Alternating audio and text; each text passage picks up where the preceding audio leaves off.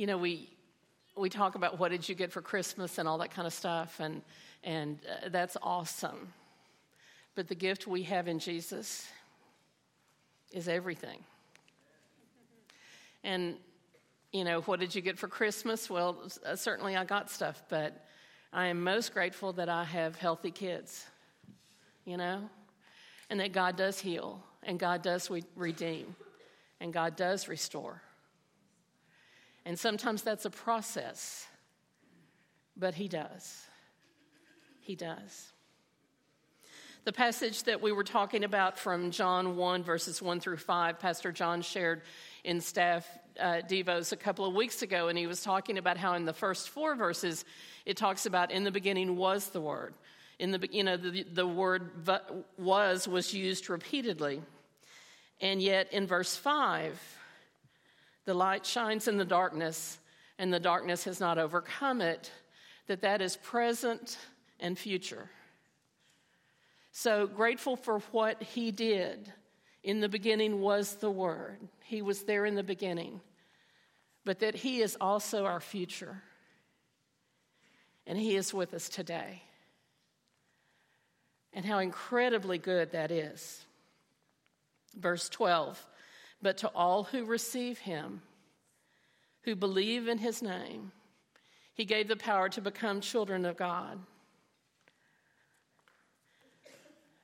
So, for all the things that you or I may get for Christmas, I don't know if anybody got a new truck. You know, I mean, commercials on TV tell you you got to have a new truck and maybe two, you know, and it will meet your deepest need, right? I mean, everybody enjoys a cool ride, but, you know, trucks will eventually and cars will eventually fail. But the greatest gift, the greatest gift, is the privilege of receiving Him and letting Him dwell with us. The greatest is, in my opinion, the most important decision you will ever make, ever, ever, is to accept Jesus as your Savior. All other decisions pale in comparison. There may be important decisions, but the most important thing you can ever do is the decision to accept Jesus as your Savior. And after that, they all can fall into line. But accepting Him, and the amazing thing is that He gives us free will. You're not a robot, He gives us free will. And what incredible love God has for us, knowing that some may not return His love what incredible love he has for us that, that knowing there may be some who choose not to become children of God. It's incredibly tragic, but he gives us the choice. Verse 14 talks about that he lived among us, full of grace and truth, that he dwelled among us. And really, that means like tabernacling and, and you see that early in Scripture, um, God walking with Adam and Eve in the garden. And then you see that in Exodus with the story there. And then you see that word again at the end of the Scripture in Revelation. In the Greek, um, I didn't take Greek in seminary. John did, as you can tell. Um, I took English because, well, yeah. Anyway, uh, I took English because I especially didn't want to. Uh, anyway, um, so, but in the Greek, dwell means dwell. It means, and when you dwell with somebody, that's like sitting down at the table, right? That's like when you dwell with someone, that's more than just a passing or walking by or whatever. To me, dwell means you're sitting down, you're staying. You've made a commitment. In the story of the Exodus, is told in, in Jewish tradition and in Jewish culture, that story is told in Passover and also in tabernacles. So you have two major feasts in Scripture that the Jewish people adhere to, and it's the story of the Exodus. And we know the story about how that the children of Israel were in Egypt. They went to Egypt and uh, Moses led them out. He really didn't want to, he wanted somebody else to do it, but he helped lead them out. They crossed the Red Sea. Incredible miracles. It talked about how that the cloud, the, the cloud of, of God would hover over them and the fire would lead them by night. And they traveled in the wilderness. And then the time came that Moses went up onto the mountain to receive the word of the Lord. And the, the children of Israel got whatever. They felt like it took too long. And so they told Aaron, who was one of the priests, they told Aaron, you know, make for us a God to worship. And so he had them bring all their gold and he said, you know, that he fashioned a calf, is what it says. And then when Moses is coming down from the mountain um, and he hears the party, and evidently it was a significant party, and I won't share with you what um, they told us in seminary because there are people under the age of 12 in here, but it was a party, okay? Did not, was not honoring God. And Moses got mad and threw down the tablets of clay and he was furious. And Aaron said, Aaron said, You know, we just, the people wanted something to worship. I mean, he is the ultimate playing dodgeball right here, okay? You know, the people wanted something to worship, and, and so we just threw the gold into the fire and out popped this calf. You know, it's what it says. God was wanting to dwell with them, to dwell in tabernacles, which is celebrated in the fall uh, in Jewish tradition. In tabernacles, they literally build these kind of a hut isn't the right word, but these uh, dwelling places. And you, if you drive through North Dallas, you'll see it in some of the Jewish communities. And you have to be able to see the stars, and the wind has to be able to blow through. And some of them lived there for like a week during the Feast of Tabernacles when they remembered how God's faithfulness that in the desert how he protected them, and they, they tabernacled with God, that he was dwelling with them. And it's my understanding, not wanting to crush any thoughts of eternal life here, but when, when it says in Scripture, especially in the King James, where it says, For I go to build, for I, you know, I'm making many mansions. Um, if you're banking on that, you probably need to check the Greek. because it's more like dwelling with Him. It's not a house, it's dwelling with Him, it's being in His presence. So in Exodus 33, God and Moses are having this conversation, and God was so mad at them over the calf and all that kind of stuff. And he was telling Moses, You go on, take these people that you're leading, you know, go ahead and do it, but I'm not going with you.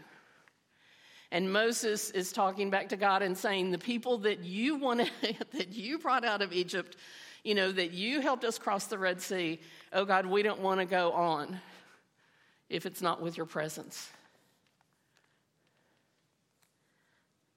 Let me read Exodus. And this is also, if miraculously I can do this without my glasses, and it may. Now, if I have found favor in your sight, Moses is saying, Now, if I have found favor in your sight, show me your ways so that I might know you and find favor in your sight. That's repeated. Consider too that this nation is your people. And God said, My presence will go with you, and I will give you rest. And he said to him, If your presence will not go, do not carry us up from here. For how shall it be known that I have found favor in your sight, I and your people, unless you go with us? In this way, we will be distinct, and your people from every other people on the face of the earth, for those that know the Lord. My presence will go with you, and I will give you rest. And to me, that is really dwelling with God, that we are in His presence, that we let Him be Lord of our lives. Yes, we accept Jesus as our Savior, and that is a prayer. You don't have to do anything except repent of our sin and receive Him as Savior. But there's more than that. Will we, will we go on in learning more about Him? Will we go further into learning his ways? Will we dwell with him? Will we dwell with him? When I was 22 years old, my father um, took his own life. And it was um, horrific. Let's see if I can do this. How these guys do this without a pulpit? I do not understand. I miss the pulpit. I don't want it to be a distraction between you and me, but this is a distraction right now, right? Yes. He does keep notes in his Bible for those of you that don't know. Anyway, and that's a good thing. That's not a bad thing, it's smart. And so that morning at the emergency room at Methodist Hospital in Oak Cliff, um, my father was only expected to live a couple of hours. And uh, we were incredibly in shock. And the pastor who came, who was my boss, David Rucker, who was associate pastor at Tyler Street United Methodist Church, he came and, and he shared, he did two things that were really smart. The paramedics, no diss on them, but, but the paramedics thought it was just a flesh wound and it, it wouldn't be a problem. And so my mom was like, You can go on, go on back to church. It was a Sunday morning. And he said, Well, let's wait till the doctor comes out. And that was a very smart thing because the doctor came out and said he would only live a couple of hours. Um, and he died a little bit before noon. But David shared scripture, and it brought it to a whole new level. In the midst of a really tragic thing, it brought it to a whole new level. And he read from Revelation 21. And then I saw a new heaven and a new earth, for the first heaven and the first earth had passed away, and the sea was no more.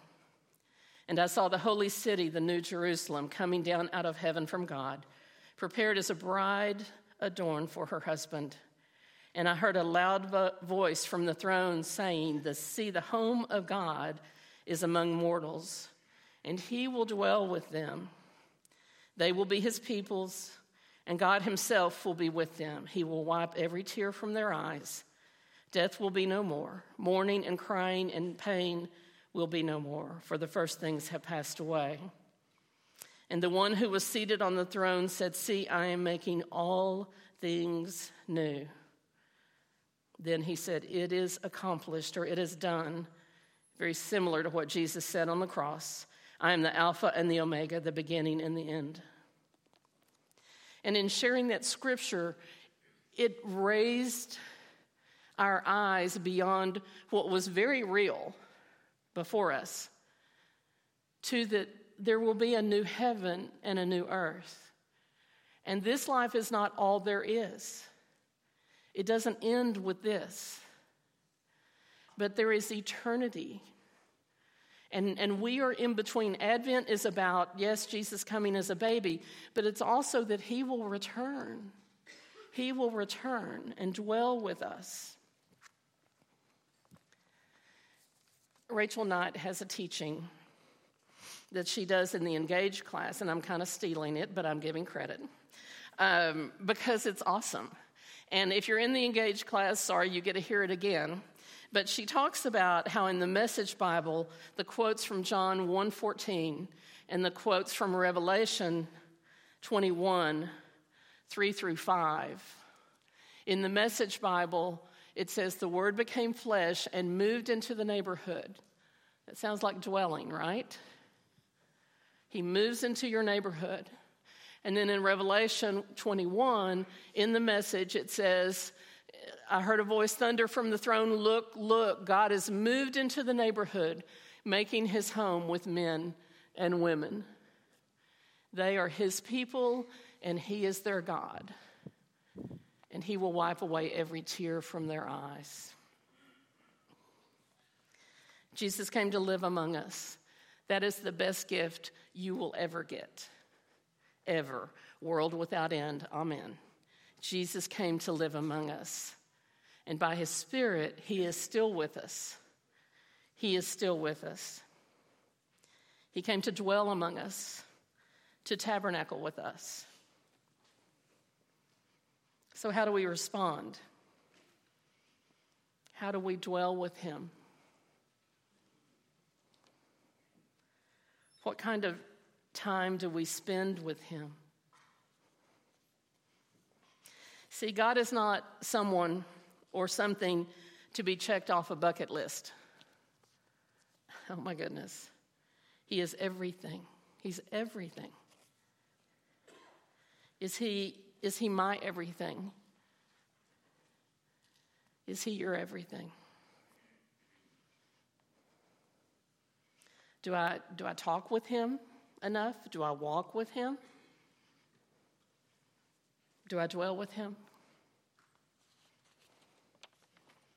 And I would say, if I'm very honest, some days are better than others on my part, not God's part, on my part, right? Just being real.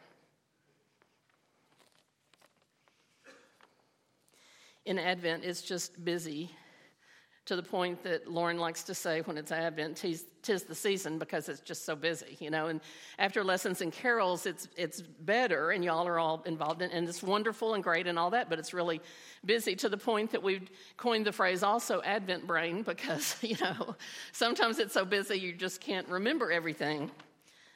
Advent's awesome. It's awesome.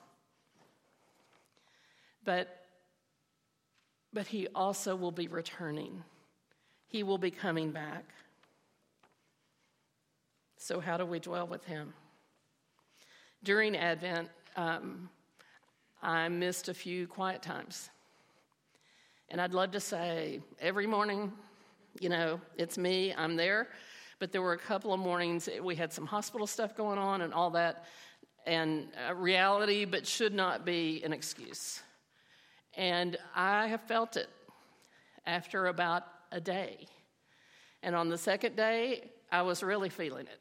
And my thinking was, well, I'll get to work and I can read my Bible some and all of that. And while that happened to a degree, I had to repent.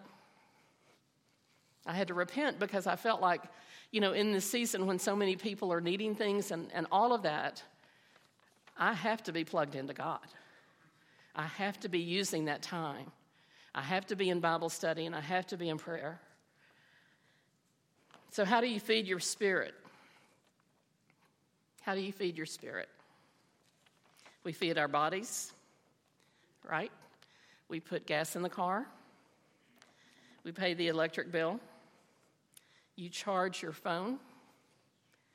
Maybe you play games on your phone to keep your brain active. Don't you love how they hook you with that? You know, for people of my generation, you know, keep your brain healthy. Um, how do you feed your spirit? Well, the answers are pretty simple, I think. One would be prayer, talking to God, just talking. It doesn't have to be any special form or whatever. Be real. He's real. Be real. If you're afraid, I'm afraid. You know, if you're troubled, I mean, say it. If it's wonderful, that's great. Prayer. Bible study. We've got to be in daily Bible study. The word is active and living, sharper than any two edged sword. It's not just another book, it's the word of God. And it changes my life and it changes your life. And I need to be in it more. I need to spend more time with that. I think we need to be in small groups or whatever you want to call them, but, but just being in a group of people to say, you know, how are you doing? Or pray for me. Or how cool that thing happened. Look at what God did. Discipleship takes it to another level. I've been a Christian for a long time. I accepted the Lord in a watch night service on December 31st. That would be the watch night service, you know, uh, when I was 13 years old. But there is so much I need to learn, and so much more I need to trust God in and so much more understanding His provision.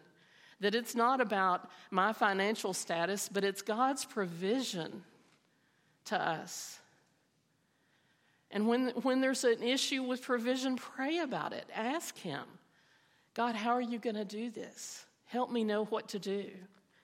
Help me know what to do. So, how was your year? Not asking what you got for Christmas. But how was your year? Good or difficult or somewhere in the middle? Whatever has happened, really doesn't matter. And I don't try to, I don't say that in a cruel or harsh way or being indifferent to people's pain because I get it. I mean, I get it. But it seems to me what really matters is how we respond. When unexpected things happen, are we going to say we trust God? When things happen we don't understand, are we going to trust Him? The day my dad died, a um, pastor's wife came to the house um, when we were back at my mom's house, and, and she said, Don't be mad at God, be mad at the devil. You know, this, this wasn't of God. Your dad was listening to the wrong voice. And he was. And he was. How we respond, sometimes in difficult times, holding on to God. He's holding on to us. But we hold on. We hold on. God is faithful. And sometimes faithfulness and I'm sorry I didn't ask permission, and I'm asking, I'm apologizing in advance. But sometimes faithfulness is coming to church when it's hard to walk. You with me? Yes.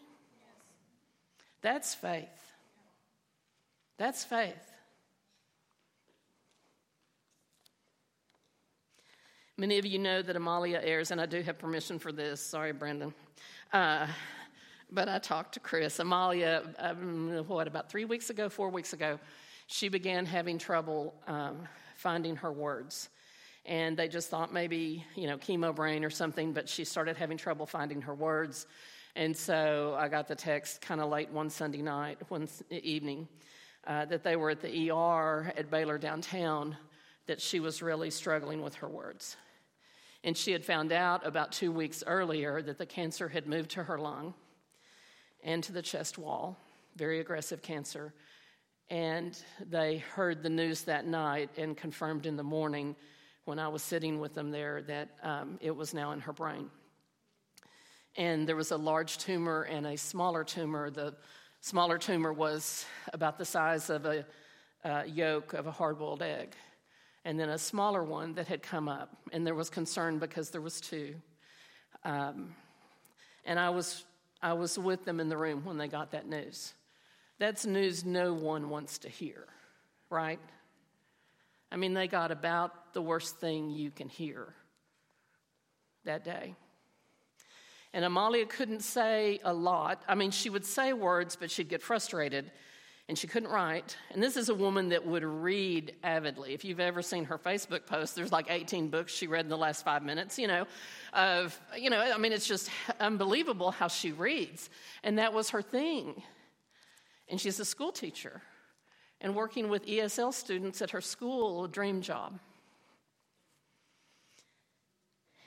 And the one thing she could say repeatedly was, It doesn't matter. It doesn't matter. It doesn't matter. Now, there were other words that she could say, like when the hospital delivered for dinner green beans, and she does not care for those. And she made that abundantly clear, with no filters, I might add. But um, so I, I, took her off my Christmas list of giving her green beans. Um, but when they had done the biopsy on her lung, she said the first thing when she woke up, this was a couple of weeks prior, the very first thought that came to her as she was coming out from the anesthesia, she felt like God was saying, It's going to be okay. And you will minister to many women.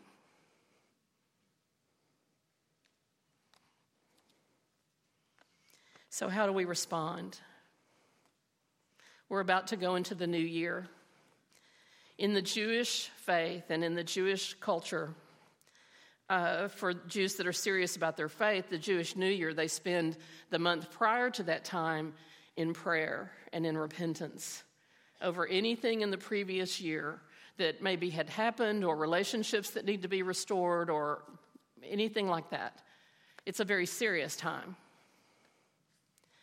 What we are known for often with New Year's Eve is how many people drink adult beverage and then go down to Times Square and make an absolute fool of themselves in front of international TV.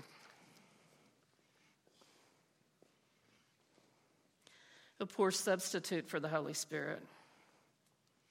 So, my question to you is what do you need to lay down before 2020 begins? What have you been carrying? And maybe, maybe not. But if there's anything that, that you need to lay down, that's just a part of worship as much as praise and thanksgiving, is laying down our stuff. We don't want to go anywhere without His presence, right? As individuals, as a church, we don't want to go anywhere without His presence. Not into 2020. I mean, not to the grocery store. Advent is celebrating the birth of Jesus, but it's also the one that will return someday. We're in the in between. He will return and make all things new and wipe every tear from our eyes, and there will be no more pain and no more suffering, for the old things have passed away, and behold, the new has come. So, my prayer for us all is that even in the midst of struggle, we would see that He will be returning again in great power and might. And every nation, every kingdom will acknowledge that. That He reigns. He reigns.